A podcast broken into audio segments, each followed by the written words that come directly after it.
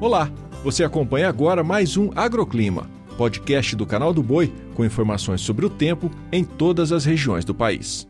Olá, seja muito bem-vinda ao Agroclima. E o mês de julho chega ao fim com tempo firme na maior parte do país. Apesar da secura e dos baixos índices de umidade do ar, essa condição acaba sendo benéfica para a colheita do milho segunda safra em grande parte do Brasil Central. Já na faixa norte da região nortista, as instabilidades continuam, com maiores volumes no norte do Amazonas e em Roraima, ainda por influência da zona de convergência intertropical. E vamos conferir as mínimas desta segunda-feira? Faz 13 graus em Passo Fundo, 11 em Itapeva e 19 em Confresa. Já em Afrânio, 16 graus e em Jordão, até 18 graus.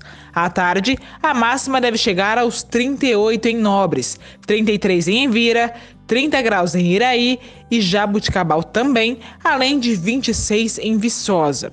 E olha, o solo seco tem causado preocupações em produtores de todo o país, principalmente pensando no preparo para a safra de verão, algo que é comum em anos de El Ninho, onde a severidade da estiagem é ainda maior na região nordestina.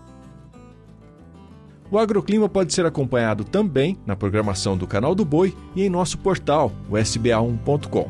Até a próxima!